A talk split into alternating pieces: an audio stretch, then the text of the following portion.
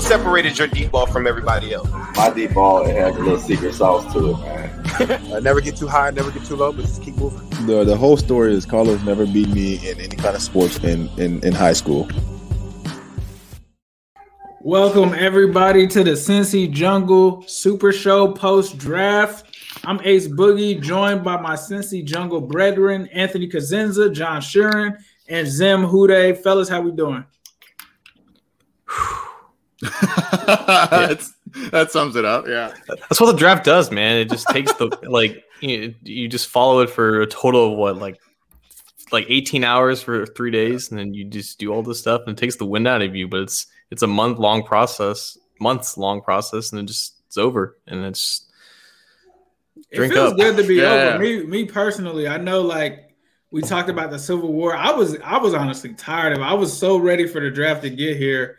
Um, so we could all collectively come together and just unite around these draft picks. And I'm just glad that that finally has happened. There's still been some remnants of it still out there, but it's just good to, to have everybody come together collectively and, and finally be through the draft. And I think the next thing we're going to be wondering about is OTA's training camp, and then there's that dead season. But it's good to at least have the draft, I think, through, um, in my opinion, at least. But no, we're not done, people. Hey, John, you, you, we're not done. We got the UDFA's. you know, it's time to really get into this. You you just getting started. We got we got Dylan, we got Dylan Moses out there on the street. We got some guys we got to grab up, bro. It's not over. That's true. I just, just, put up a post ready to be out there for. Uh, they signed uh, like an undrafted cornerback. They signed uh, they, they signed a punter from Ohio State. Ooh, so, okay. How about how about the how about the Steelers uh, or I'm sorry Pittsburgh, uh, the Squealers? How about their punter? Y'all get a load of that guy? No, they drafted him in the seventh. Yeah, he's about his big. One? He's a big boy. He's a really big boy. Are you sure it's not oh. Big Ben masquerading as a punter? Are you sure it's not just Ben? I'm I'm convinced is his is his soulmate. Is that the dude that's all tatted up? I don't know about his tats, but he got a belly uh. on him and he's ready to He's ready. He's ready. To, he's ready to do a little bit more than play some football. He's ready to wrestle. He's ready to go to the buffet. He's ready to throw down and eat. So part of my uh. plan is that he goes and eats, and Ben comes back out of shape. They meet up at buffets, and then they come back to the to the season. Joe's in shape, and we now have a little bit of an edge coming into the season. but just kicking things off, I guess. Like, what are your overall thoughts on? Uh, just the draft one through seven. We'll start with John. What are your thoughts on just like what the Bengals did in this draft? And if you could give a grade for it, I guess everyone can give their grade um, after you recap your thoughts on it. Man, the grades. Um, like, I, I don't want to say indifferent. I just feel like it's just like it's okay. Like, obviously, Chase is great. I think Carman is, is slightly better than what people give him credit for. Um, I think Ossai is one of the be- one of the better picks in the entire draft for any mm-hmm. team. Mm-hmm. And then the entire fourth round, it, it's weird because the Bengals don't normally dive into group of five players that early. Like they took Wyatt or excuse me, Logan Wilson last year out of Wyoming, and that was like the earliest we usually see them like take non Power Five players. So them getting Cam Sample and D'Ante Smith. I didn't really know a lot about Smith, but I've heard a lot of good things about him so it was it was interesting to see them go a different route in that sense, but still address positions of need. And they seem to have a plan, an offensive line. They want to start Carman at guard, and they want to groom Smith into one of the tackle spots, preferably, I guess, right tackle. Um, after Riley Reiff moves on, I think that's a fine plan. I just don't know a lot about some of these guys that they that they invested in. It looked a little bit different. I think it's fine to take McPherson where they did. There's precedent with Jake Elliott, but it, it, does seem now that it's different and it's not it's not a true competition with Seibert. It's, it's like Seibert's gone. He's just here to stick around for camp and whatnot. And then I think Evans is fine in the sixth round and Hubert, whatever, seventh rounder. So I, I think, yeah, if you just want to give it a B, B minus, that's, that's perfectly fine. But there's still a lot of projection and unknown in this class. And they do probably need to hit on some of those day three guys. And it's really just a, a wait and see situation. Sam, what were your thoughts on on the draft, and what's your overall grade for it? Uh, the the draft, you know, I, I, made this little speech and I put it on Twitter not too long ago, and it just was saying that you know everybody has a plan. I think John has like a different uh, perspective that I think that I can appreciate that's different than a fan like myself. Whereas I, I take a dive into players or whatever, but it's it's more so his job to analyze players more of a in a deep dive. And even you yourself, Ace, going to and, and cut the tape on and do like these deep dives, what deep uh, dives. I think everybody has a plan, and we all have a plan, and we all have these guys that we would we would have did, and even after they executed the trade, which I think is the greatest thing that they did in the draft, I still find myself saying like, damn, let's trade back up and let's go get Creed, or let's go get you know this guy, or you know, and it didn't work out that way.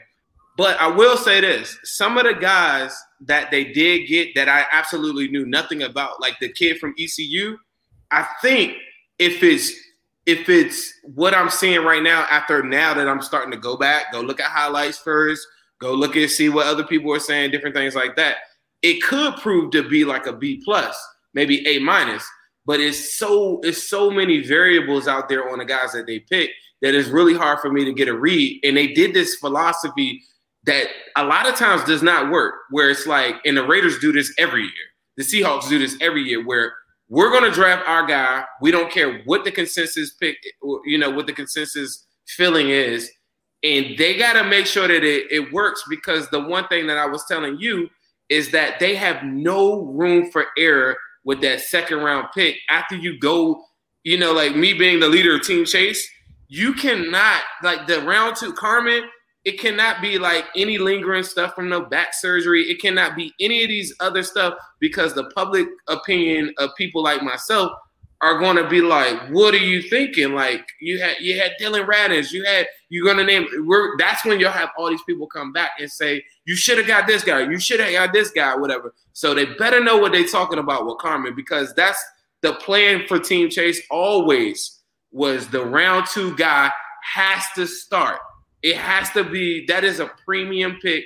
There's no room for error. I don't have no time for no projects, none of that stuff. So I think they did themselves a good deal by getting the trade and getting more and more players in there. And some of the guys like Shelvin, I would have probably went Bobby Brown at that time, or I would have went to some of the three techs around that time. And you could say that throughout the whole draft, but it's it remains to be seen like how it's going to play out. I don't dislike anybody that they got. Whereas, like, I look back at the sample pick or certain picks that stand out to me in the history of Bengals and stuff, it just said, I absolutely do not like that pick. I think it's just Carman where it's at based on what we all thought it was going to be. Coming into the draft, I thought Carman was like my sixth or seventh option at, at, at guard at, or guard slash tackle. So we'll see how it plays out. But overall, a B. I think it has the potential to go A minus if Carman just hits. They they just got a hit on one of one of the three out of the defense, the defensive up front guys. They got a hit out on two out of three with the offensive line guys, just because of what they did to get to that point. So that's my overall thought. Hey, C, what do you think? Look, I mean, this entire offseason, whether it was in free agency or going into the draft, this was, you know, it's always exciting to get a plethora of wide receivers, the the, the edge players, all that kind of stuff. But this, I, have kind of been saying it for a while. This is kind of a, a, meat and potatoes type of draft, and it needed to be. They needed to shore up both lines. They needed to get big bodies on both defense and offense, and they did that. Uh, they may not have been some of the the bodies that uh, you know a lot of us would have picked or w- were mocking to the team, but there is a there is a possibility in my mind's eye. I was kind of thinking, you know, maybe by 20, 2023, and I know that's a couple years down the road, but the three offensive linemen that they drafted this weekend could be starting offensive linemen for them in, in a year, two years right now. Um, you know, if if it all pans out. Now that's that's kind of pie in the sky thinking, meaning you hit on all three guys, but I really like Trey Hill. Um, I I like I thought that pick was good value. Joseph they needed aside, They had to have. yeah, Trey that, that was a great pick, man. And and and I think you you got some guard center versatility there. You have potential guard tackle versatility with with Carman. I know he wasn't everybody's favorite. There are some things to work on, but the size and the fact that he played at a big program and they entrusted him to protect one of the best college football quarterbacks that has come out in a very long time at Clemson protect his blind side and he did so at a pretty high level. He moves really well for 320 plus pounds, close to 330. The thing I liked about it, he wasn't my favorite guy, and credit to John because we did listener questions live on Friday afternoon, and he pegged that he pegged that Jackson Carman pick. Look, the thing I like about it, that was their guy. They could have picked him at 38 and it could have been deemed to reach. It may still be deemed to reach eight picks later, but they got two more picks right. and they right. they got right. more needs taken care of right down, down the road. So right. I, I guess how I look at this thing is yeah, you may have. They, you're kind of going, man. They really stacked up on defensive line. Yeah, they got three offensive line, and maybe that's a little overkill. But this team has been absolutely ravaged by injuries and they need depth, they need bodies, and they need to get after the quarterback and they need to protect the quarterback. And I think that they, while, while it may not be the uh, super all star names in this year's class, I think they did a pretty solid job. I would I would give it a B. The the thing I do worry about to, to Zim's point the medicals and the other question marks on some of these guys. You know, Chris Evans, really exciting football player. I really like the athletic profile and the and his ability to potentially contribute, but I mean, what, 16 carries last year? And, and, so you go, okay, that's a big question mark. You already have question marks around everybody because either they, a lot of these guys either opted out or they uh, had limited games last year, as did pretty much the entire college football slate. So uh, then you're throwing in a guy like Carman who's got the back stuff. The, the medical thing can't come back and bite him. That's that's the big thing, and these other right. question marks on some of these. It, eh, you can't have that bite them. They better be damn sure that these guys are going to be ready to play and contribute early on. So um, I, I think I would go BB plus. Yeah, I, I, would go BB plus. I, I like a lot of what they did, and I like that trade back in the second round. But um, I don't think it's an absolute home run, but I, I like a lot of things they did.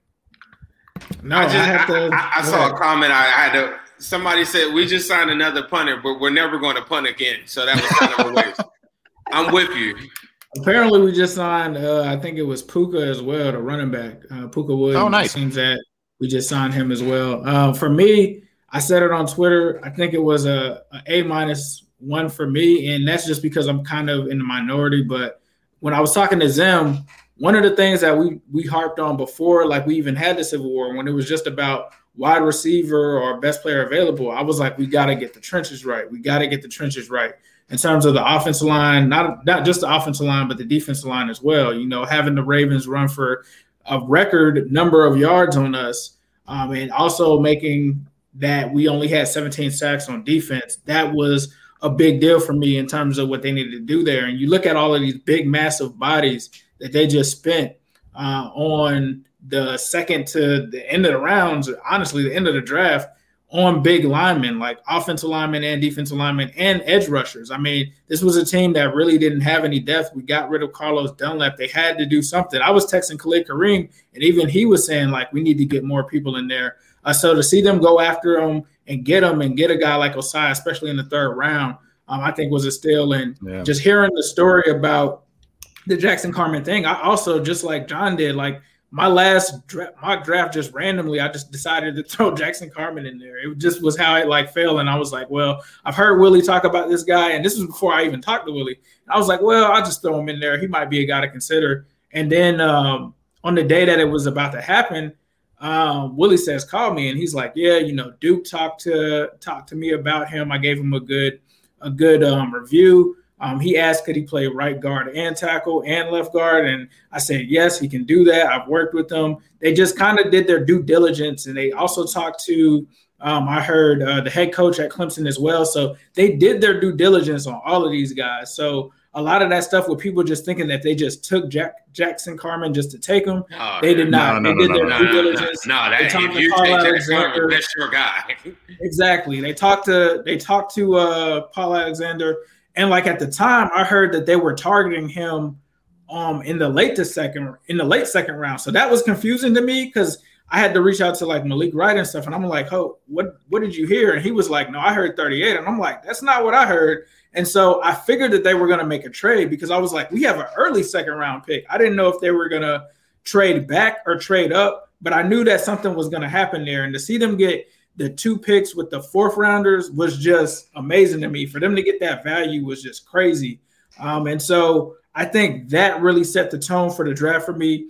hearing Willie Anderson co-sign Jackson Carman, that was all I needed to hear. I'm not an expert offensive line evaluator. I couldn't tell you what great offensive line technique is. I'm not gonna lie to you. So when Willie told me that, I was like, cool, I'm sold on it. It's a guy that played for a top program, as Anthony said, Clemson. I'm all in. They loved his video on Chase Young was one thing that they told me as yeah. well um, against Chase Young. So that pretty much sold me on it. And and after that, uh, we ended up getting a lot of guys in the trenches, and then we got a kicker, which we needed, which I felt like was a super underrated need because I also do another podcast that's called the AFC North Talk with all of the guys, and Austin Seibert came from Cleveland. There was a guy that literally got on my show called Quincy uh, Carrier. He's a huge Browns YouTuber. Yeah. He literally has videos dedicated to how bad Austin Seibert is. so when we signed him, I was worried because I was like, this guy is worse than Randy Bullock. Hey, so, did you did you notice that they had the Austin Seibert jerseys in the pro shop and stuff like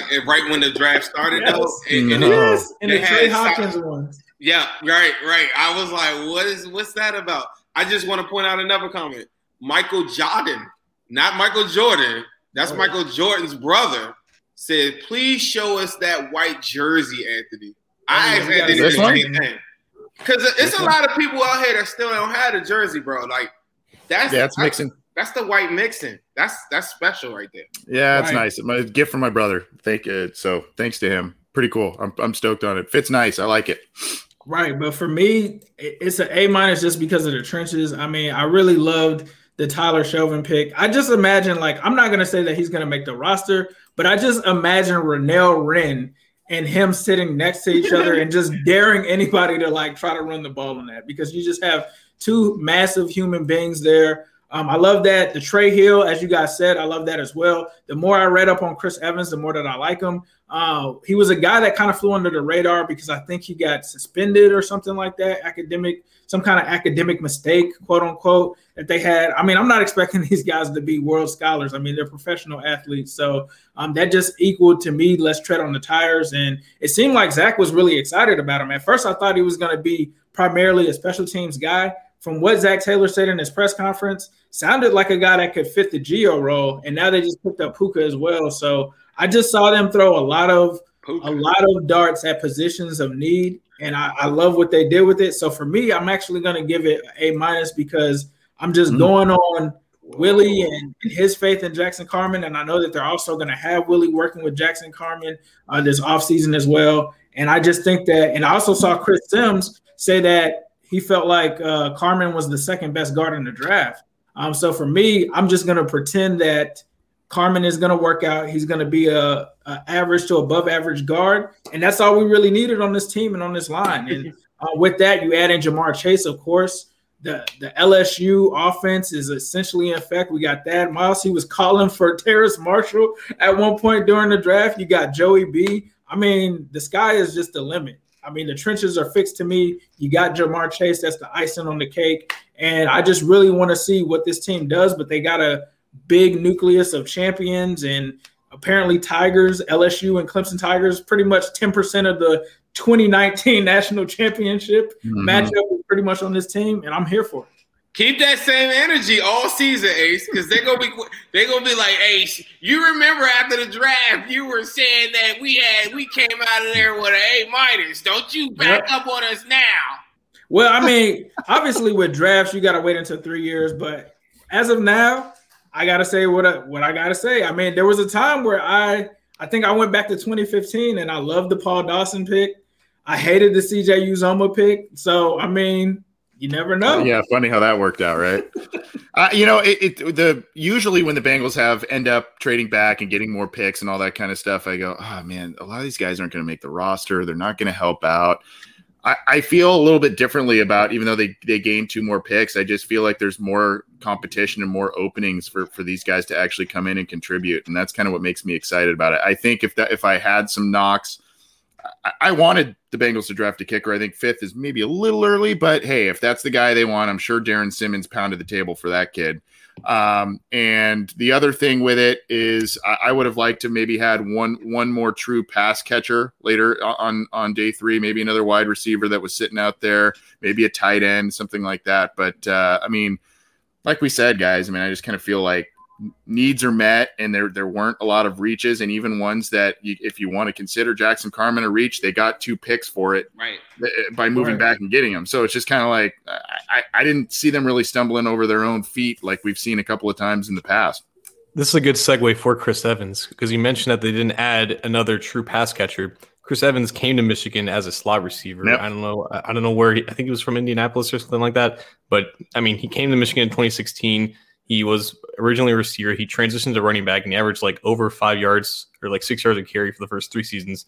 And like Ace mentioned, he was suspended for the entire 2019 season due to an academic mistake. During that suspension, he worked three jobs in Ann Arbor: a carpenter, a dishwasher, and a special teams coordinator at a local high school. And he was really um, credited for handling that whole suspension well. As soon as I read up on that, and then someone hit me up about a couple weeks ago that the Bengals were were inter- interviewing Evans multiple times over Zoom. I knew that there was a connection there. I knew that they were going to love his character and the fact that Ace mentioned he only has 320 carries uh, under his belt. And even though he's on the older side, like he's fresh and he's not necessarily just a running back, even though I think he's great in pass protection. He fills that Gio role well. But since they didn't add another receiver, they don't really have a true replacement for Alex Erickson. I think he, I think he does get a lot of snaps at slot in the preseason. He can carve out a little niche role there and definitely make the roster at the end of the day. That's a great point. Right. To to watch some of the guys though, that was one of the things that kind of hurt me. I think watching the draft is like some of the guys that, and I tweeted this too. I think is that some of the guys that I like watching them go to our opposition and seeing like a Tylan Wallace late just sitting right there or Darden sitting right there. People that I, I just think like some impact players or like guys that I just know in my heart of hearts could have, you know, you know, you, you needed an Alex Erickson replacement somewhere. Like I, I know people don't think that's a big deal, but the special teams took a big hit um this off season. So like one of the things coming in this draft is I was like, I knew that they had to drive uh, trade back at some point to get some picks. And to see a lot of those guys, you know, go, it was a little frustrated. And I think that's where it kind of curves my grade a little bit too, because I'm like, it's going to be interesting to see how it plays out. I'll say that. But but if they can utilize people like Evans, like like they haven't before, you know, like that's something that I'm gonna be looking for because they have to get every single thing that they can out of these guys. But I think this the theme of this draft is we're gonna stop piling these areas and we don't have to hit with the exception with the exception of Carman. He has to hit. Like it, it there is no excuses for him. Uh, but the exception to that, I feel like they have opportunities to say, okay, this guy may or may not work. Just like they did with linebacker last year. A lot of people say, why didn't they draft like because JOK was sitting on the board and they could have got JOK at one point early in And I know they love Notre Dame prospects. So they I think the way that they did it, I see their philosophy and I see how it could work. It gives them opportunity for guys to not hit and they still be fine, and we never have to go back to it. That was part of the Ja'Marr Chase thing to me, and I was telling Ace that on his live stream too. It's like we have our core trio. We don't have to come back for a premium pick like a wide receiver for a while. Like the next three years is locked in. These are our three guys if you go and get some slot later on or whatever, I think that once they got the chase, it just set the tone. Mike Thomas getting signed before the, you know, before the draft itself, it, it kind of sent out a signal like, okay, well, this is the replacement. So some of these things gave me clarity as we as we went along. But I think they made their core defensive front, they made their core wide receiver. Um, just by getting Chase, they made core positions like a thing of, of strength, maybe for the future, maybe not immediately, but it gives them room. So next year, if you're if you believe in the Bengals, then you're saying, okay, they'll be drafted in the middle of the pack or 20 something. But we know that's a corner. You know, like I think they set themselves up for winning later on based on the, the picks that I, I had. And I was telling Ace too, I talked to a player not too long ago and said, and he outlined four games where they absolutely got their ass kicked up front. And I think Zac Taylor was re um, he was recapping the whole draft, and he said, "Look, we just couldn't have that happen again. I couldn't. He didn't say this. Uh, uh, I'm paraphrasing, but they couldn't come out there with freedom. Uh, uh, what's the other kid? Amani, Bledsoe. Bledsoe. Amani yeah. Bledsoe. Another dude off the street with like with that that that hurt us. I couldn't tell y'all that at press conferences, but that hurt us really really bad. And we decided we're never going to let that happen again. And for the average friend that's just sitting at home saying, "Give me more offensive line. Why aren't you drafting Trey Smith?" Like that, that's a different perspective that I think people needed to hear too. Is that that really hurt this staff and that hurt this team, and they just made a conscious decision that we're not going to go down that road again. And the Dude, other thing, go ahead, go ahead, John. Just real quick, after they drafted Shelvin, I counted up. They have they had 14 defensive linemen on the roster. They usually carry 14 insane. to 15 when they entered training camp, and that's after like a couple undrafted free agent signings. And Freedom and Amani are still part of that, and they may get outed. So the entire group, complete upheaval aside from like DJ and Sam Hubbard. That's that's very clear. Definitely, definitely. I was gonna say the the other thing too is they're still not done yet. When me and Zim were watching the post draft uh, interview with with Zac, someone asked him, "Are you still going to sign uh, players in free agency?" and he was like, "Oh yeah, there's positions that we didn't address um, that we will still mm-hmm. be signing free agents for." And they were like, "Which positions?" And he was like, "Well, I'm not going to give you all of that." And he started to laugh. So it's very interesting to kind of think like they didn't take a tight end, they didn't take a corner, you know, they didn't take some a linebacker. So that like that late wide receiver that I just knew was coming. That never receiver, came. So yeah, it's, it's interesting to see who those guys will be that they're that they're looking at. And if I'm not mistaken, and, and John, you might know this, I believe the deadline for the compensatory picks to count ends on Monday or something like that. Like if you sign a free agent or a UFA or unrestricted free agent, I believe on Monday it no longer counts as a compensatory pick or anything like that, which in the past has has uh, caused them from pursuing guys because mm-hmm. back when they got picked up Brandon LaFell, that's one of the reasons that they waited so long to pick him up. Um, so I'm interested to see who else they pick up. Were there I'm any looking, uh, UDFA's or anything that you guys were looking into, like that they should go after, or? Someone said that Sage Surratt, the uh, Wake Forest wide receiver, that guy interests me. I just kind of took a quick peek. I, I, think this is as of a couple of weeks ago. Marvin though. Wilson. I want um, yeah. Browns. Oh, he did. Okay. I think Marvin Wilson signed. Yeah, I Browns, think someone yeah. did say he signed with the Browns. Yeah. Right, right, right. There at the beginning, Dylan Moses. Let's uh, let's get into that. What do you guys think about? Like, I don't know if you know per se all of the picks. I remember like keeping a little eye on the division. What do you guys think of like Oof. the rest of the division? For me personally, I know Zim, y'all gonna fry me again. That Browns draft kind of scared me, bro. Like for them to get JOK and to get Newsome, and I think they had another pick. I think it was Ben Cleveland or the Ravens got, got Cleveland. Cleveland. No, uh, I'm not gonna lie. Some of those, some of those picks by even the Steelers with Najee Harris and stuff like that those were picks where I feel like the rest of the division did good too. The Ravens finally trying to get some receivers. You talked about um, it was his name Tylon Johnson. Tylan Wallace. Tylan Wallace. Um, you know what's so crazy? He works so well. I think he's gonna work so well, and I hate it that that's the perfect wide receiver for yep. for uh for uh Jamar. I mean, for Lamar Jackson. Lamar Jackson, Carman. Lamar Jackson. I was about to say Jamar Jackson. Lamar Jackson. Yeah, I think I, I'll have to look at it, but man, all I can say is Cleveland is loading up on defense. Like they in from free agency to to the draft, um, they they're loading up, but I think they also have to load up for us. But I think the rest of the division has some solid drafts as well. I still think, like even talking to some of the guys around the division, they felt like we were in the driver's seat to have the best draft, and I think they were saying that in general. But a lot of them, just like our fans said, they thought if we would have taken Teven Jenkins instead, that we would have been the big winners of the draft to be able to get Ja'Marr Chase and um, Jenkins, Teven Jenkins in the second round. I, I, think it's interesting. I don't know if it was intentional or not by some of these teams, but there there was kind of this chess match going on in the in the division. You see Ja'Marr Chase get drafted by the Bengals at five. What do the Browns do? Greg Newsome, right? Uh, and and then you know you, you see the Bengals uh, loading up on on some defensive linemen, doing some things on defense, and lo and behold, teams in the division kind of getting some offensive linemen and doing some things that way. The Bengals obviously doing things on the defensive line, not only to be able to rush the passer more effectively, no matter who they play, but getting bodies and getting athletic people up front to be able to defend Lamar Jackson and the multidimensional approach that he brings the thing is, guys, I was saying this. I think it was. Uh, I think it was actually to my parents earlier because they were asking me what's going on with the draft.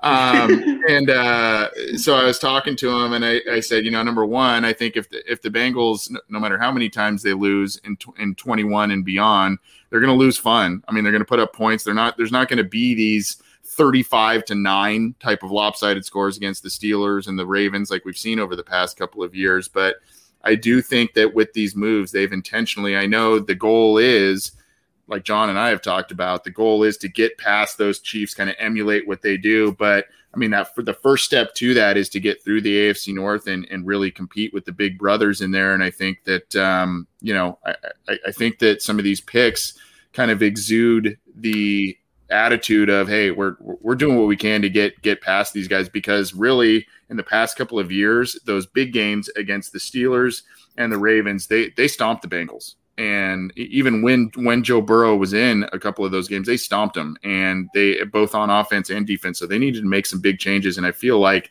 the Bengals strategically approached the draft to do that. But the response by some of these teams too and the players that they picked after the Bengals picked some players I kind of know I I took note of that.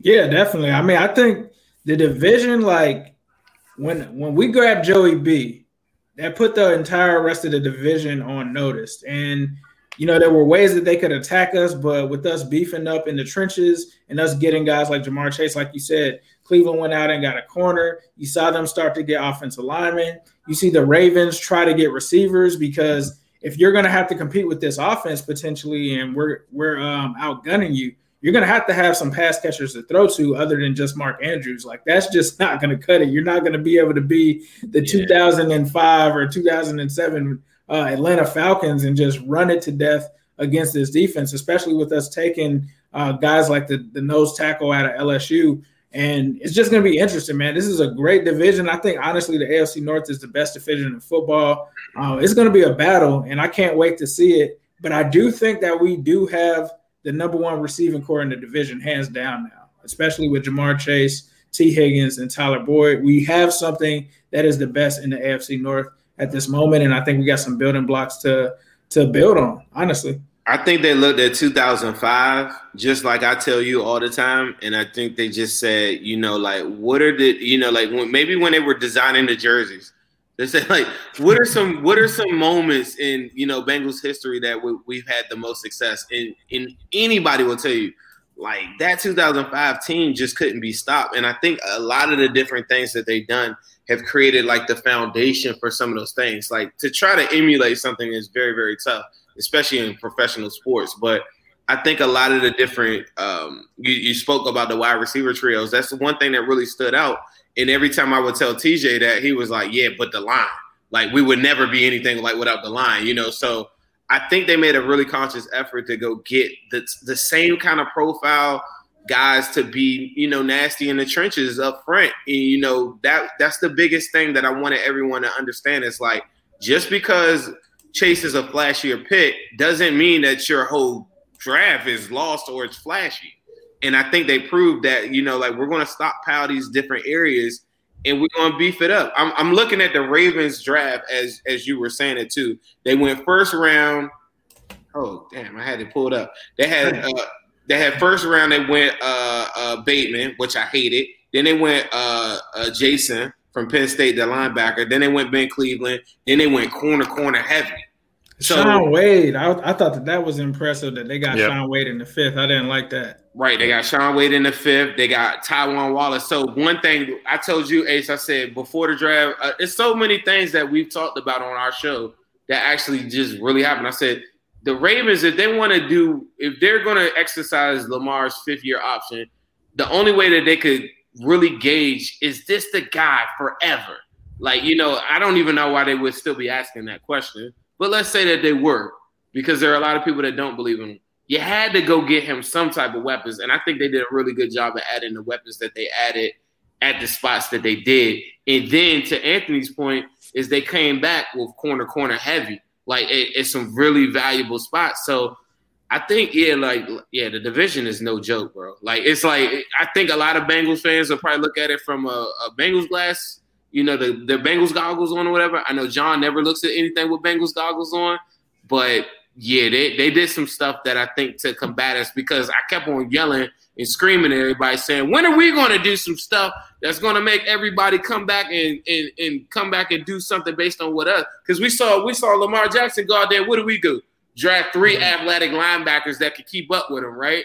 So mm-hmm. now we see the division like, oh, okay, they they want to load up at wide receiver. Okay, let's get our corners good. because Ravens arguably have like top five corner, you know, corners in the NFL. They just loaded up even more. And that's one of the things I kept on saying. It's like, okay, if you're going, we're going to dictate personnel.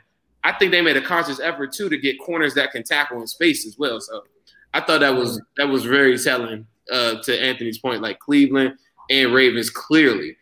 Pittsburgh, I mean, they did what Pittsburgh did. I mean, baby Gronk, you know, they're always they're always going to have a baby Gronk though. Pat, uh, I can't pronounce his last name. Pat Framer.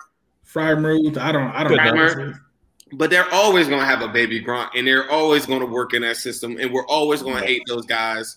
And it is what it is, you know. And Najee Harris, you know, like, you know, they they everybody and their mom had him mocked him. My mom doesn't even watch football, and she probably is like, "Yeah, I, I bet you the Squirrels are going to get Najee Harris because it's just." It was just it was already written. So it's like yeah. one of the things. It's like I knew it was happening. I know right. my Steelers fans. I run a, a Bengals versus Steelers page. He texts me immediately, and he's like, "Yeah, here we come, and you know, here we come, and throwing uh, yellow memes and stuff at me and all that crap." I don't want to cut you off, Zim, and I don't want to. I don't want to step on uh, John because I think he had something to say. But I just thought it was really interesting in terms of the Steelers draft. It just kind of seemed, you know yeah, the Bengals were playing a little need based in terms of their their who they picked in their first couple of picks, but it really really seemed for a team that's picking in the 20s and the perennial powerhouse that Pittsburgh is, their picks were really driven by need. Um, and mm-hmm. it, to me, it seemed that way. You know, they needed a running back. They lost Conner. They don't have Le'Veon Bell anymore. They needed a running back. They want to be ground and pound, especially in the last couple of years of Ben's uh, career. They wanted to go offensive line. They wanted to get that tight end. They got their next Heath Miller, probably right. I mean, a guy that they're, you know, we're gonna hear Muth probably right when when every time that guy catch, catches a football. So um, it just felt like theirs for a team that was picking late just seemed a little bit more need based, and I that struck me as a little odd. I mean, for starters, the Browns draft was really good. The Anthony yeah. Schwartz pick is bizarre. Yeah. It's a little bit early for that, but I yeah. mean that's exactly the type of receiver that they needed. The Browns are just really good. They're, they're they should be the favorites to win the division going forward. It's really up to just Baker Mayfield just being more than who he is. And like the Ravens and Steelers, like they could be like treading water a little bit, but like they're still ahead of the Bengals, and the Bengals are playing catch up, and that's more or less why I think Zim said this the best leading up to the draft. Chase is the way that you fast track that progress, right? Because because you can you can commit to building that 2005 offensive line, that takes a shit ton of resources and probably multiple years to get it to that level. Or you could just add another receiver. You can try, go out and get a free agent in Riley Reiff. You can go out and get a second round guard, and you can fast track that progress. And I think, and with the Ravens, it, it, was funny how they were so unsuccessful in signing a receiver. They went up to get Golladay. They tried to get some. Um, I think Juju was was in the mix too. They just settled on Sammy Watkins. So you knew they were going to add some receivers because they did need to add to that as well. But I just think it's I think it's funny how this draft in this offseason has a level of symmetry to last year because the Bengals' biggest need last year was linebacker. We all expected them to invest in free agency. They whiffed on like on Schobert and maybe another guy, and they settled on Josh Bynes. And then they drafted three guys all throughout the draft to just f- fill the need. Just don't worry about it. This year, we expected them to be aggressive in offensive line. They whiff on some guys, three offensive line throughout the draft, fill that need, get get the depth. Right? It's it's funny how they, they always seem to find themselves in these same patterns whenever they address a certain need because they're never going to be the team that shells out and gets a Joe Thuney or gets the best player at their biggest position of need. They always find a way to just fill it with depth and with quantity over quality and at, at, at some point it just has to work and it has to it has to hit in order for them to catch up to these other teams because Ace is right. This is the most competitive division in, in the NFL, and maybe none, neither of these three teams can compete with the Bills and the Chiefs. But I think the Bengals have set them up to be in that conversation if these things go right.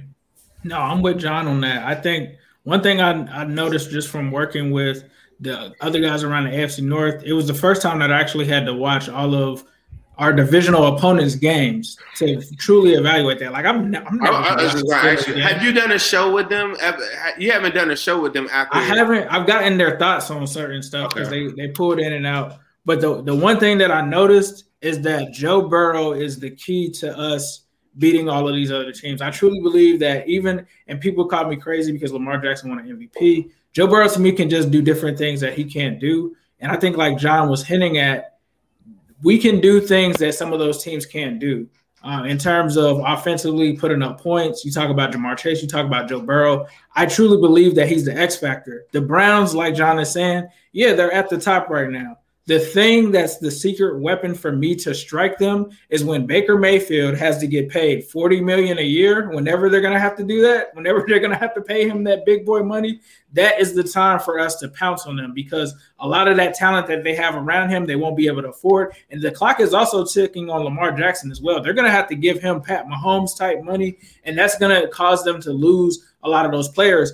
And that's the difference between them and us because when we give Joey B that money He's a guy that can elevate this entire team. We're already going to have those guys locked in, and we're going to be in a much better position investing in Joe Burrow than investing that Joe Burrow type money in someone like Baker Mayfield. And that's not to talk down on Baker Mayfield, but he's just not Joe Burrow to me, and he's not going to elevate the team once that talent gets away from him.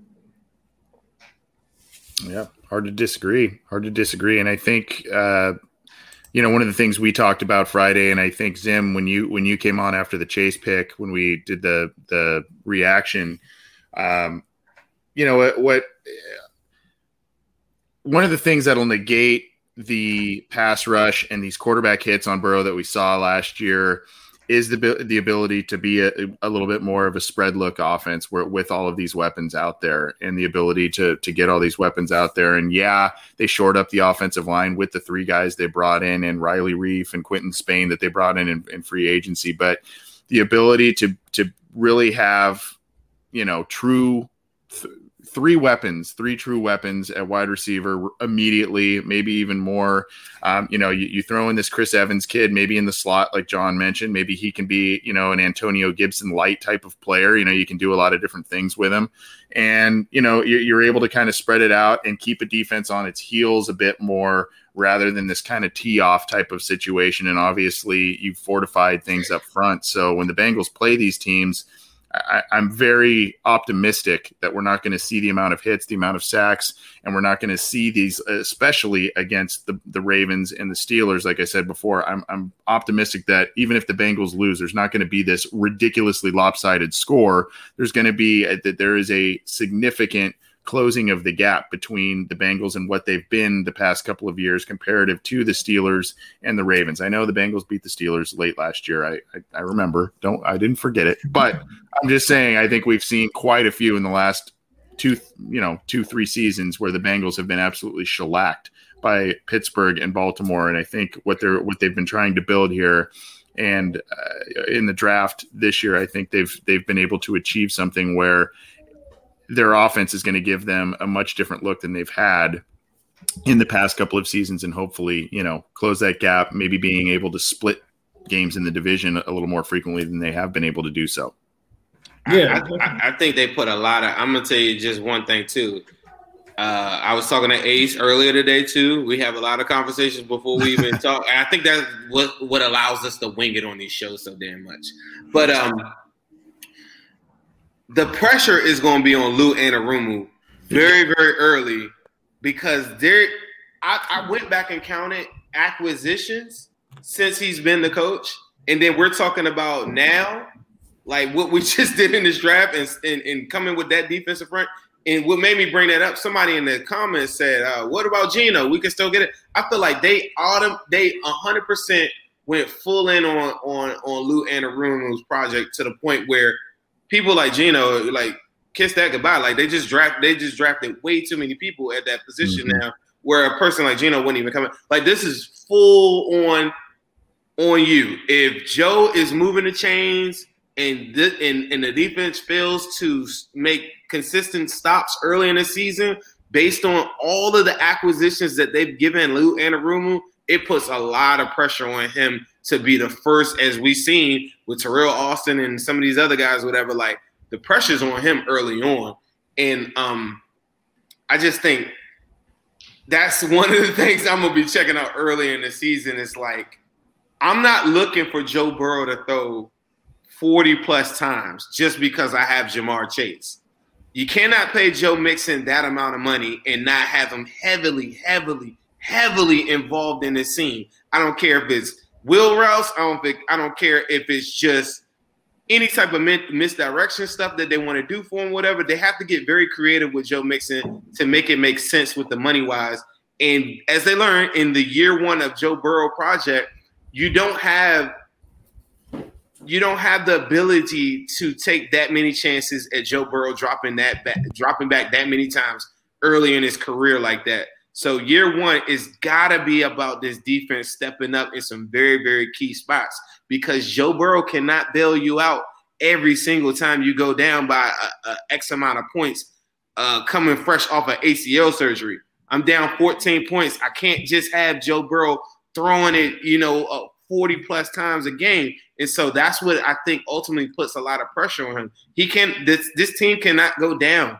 They cannot go down with big margins early in games and stuff and expect Joe Burrow to come in here just because we have these weapons and just unload it and unleash hell. Now that's coming.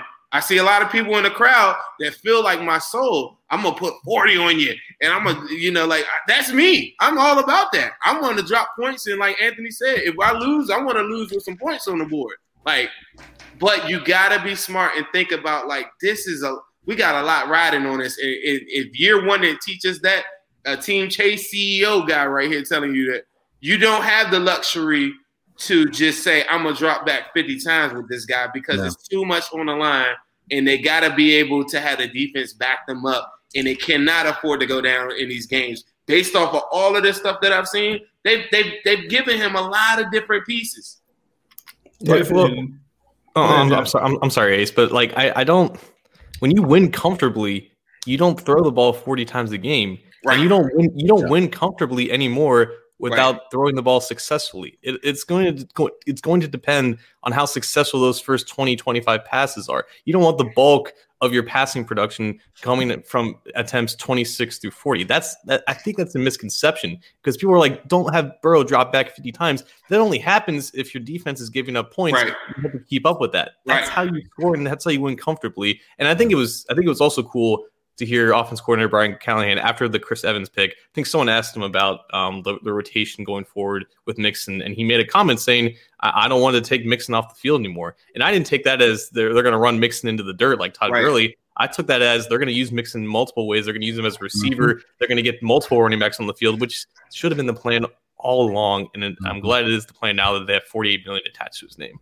Right. No, that's that's real. I was just gonna say for everybody watching live, whether it's on the Orange and Black Insider YouTube channel or Zim Hude's YouTube channel, please don't forget to hit that subscribe button. We got over 400 people watching live Crazy. now. If you're watching us through the Cincy Jungle Facebook, please be sure to leave us a like there. And you can also find this if you're listening to this um, under the Cincy Jungle podcast. So wherever you get your podcast, we're going to have this on audio form. We've got a ton of draft content, uh, whether it's from the OBI, Matt Minnick, the Orange is a New Black podcast. We're all under there. We're all loaded with content and we would love to have you guys listening. I see a lot of you guys excited here in the chat, so just wanted to make sure. Don't Get forget to hit that, hit that subscribe button. Get sure. fired up then. I'm, I'm kind of glad that Matt is in here because every time he's on here, I, I, always have to be like, you know what? Let me put some bass in my voice. And this is the first time I get to talk to you guys and really talk because Matt sounds like Barry White every damn time he, he's like kicking my ass on here, or whatever. I can really talk like I really talk. Like, thanks, Matt. Well, uh, that's all I had. Was there anything that you guys wanted to discuss before we get out of here? I know we're all we're all tired from the draft. There's been a lot of content coming out. Uh, well, guys, uh, thank you for listening. Uh, this has been the Cincy Jungle uh, Super Draft Show post draft, and as usual, we're gonna leave you guys with a who dey. Hello, world. What separated your deep ball from everybody else? My deep ball it has a little secret sauce to it, man. uh, never get too high, never get too low, but just keep moving. The the whole story is Carlos never beat me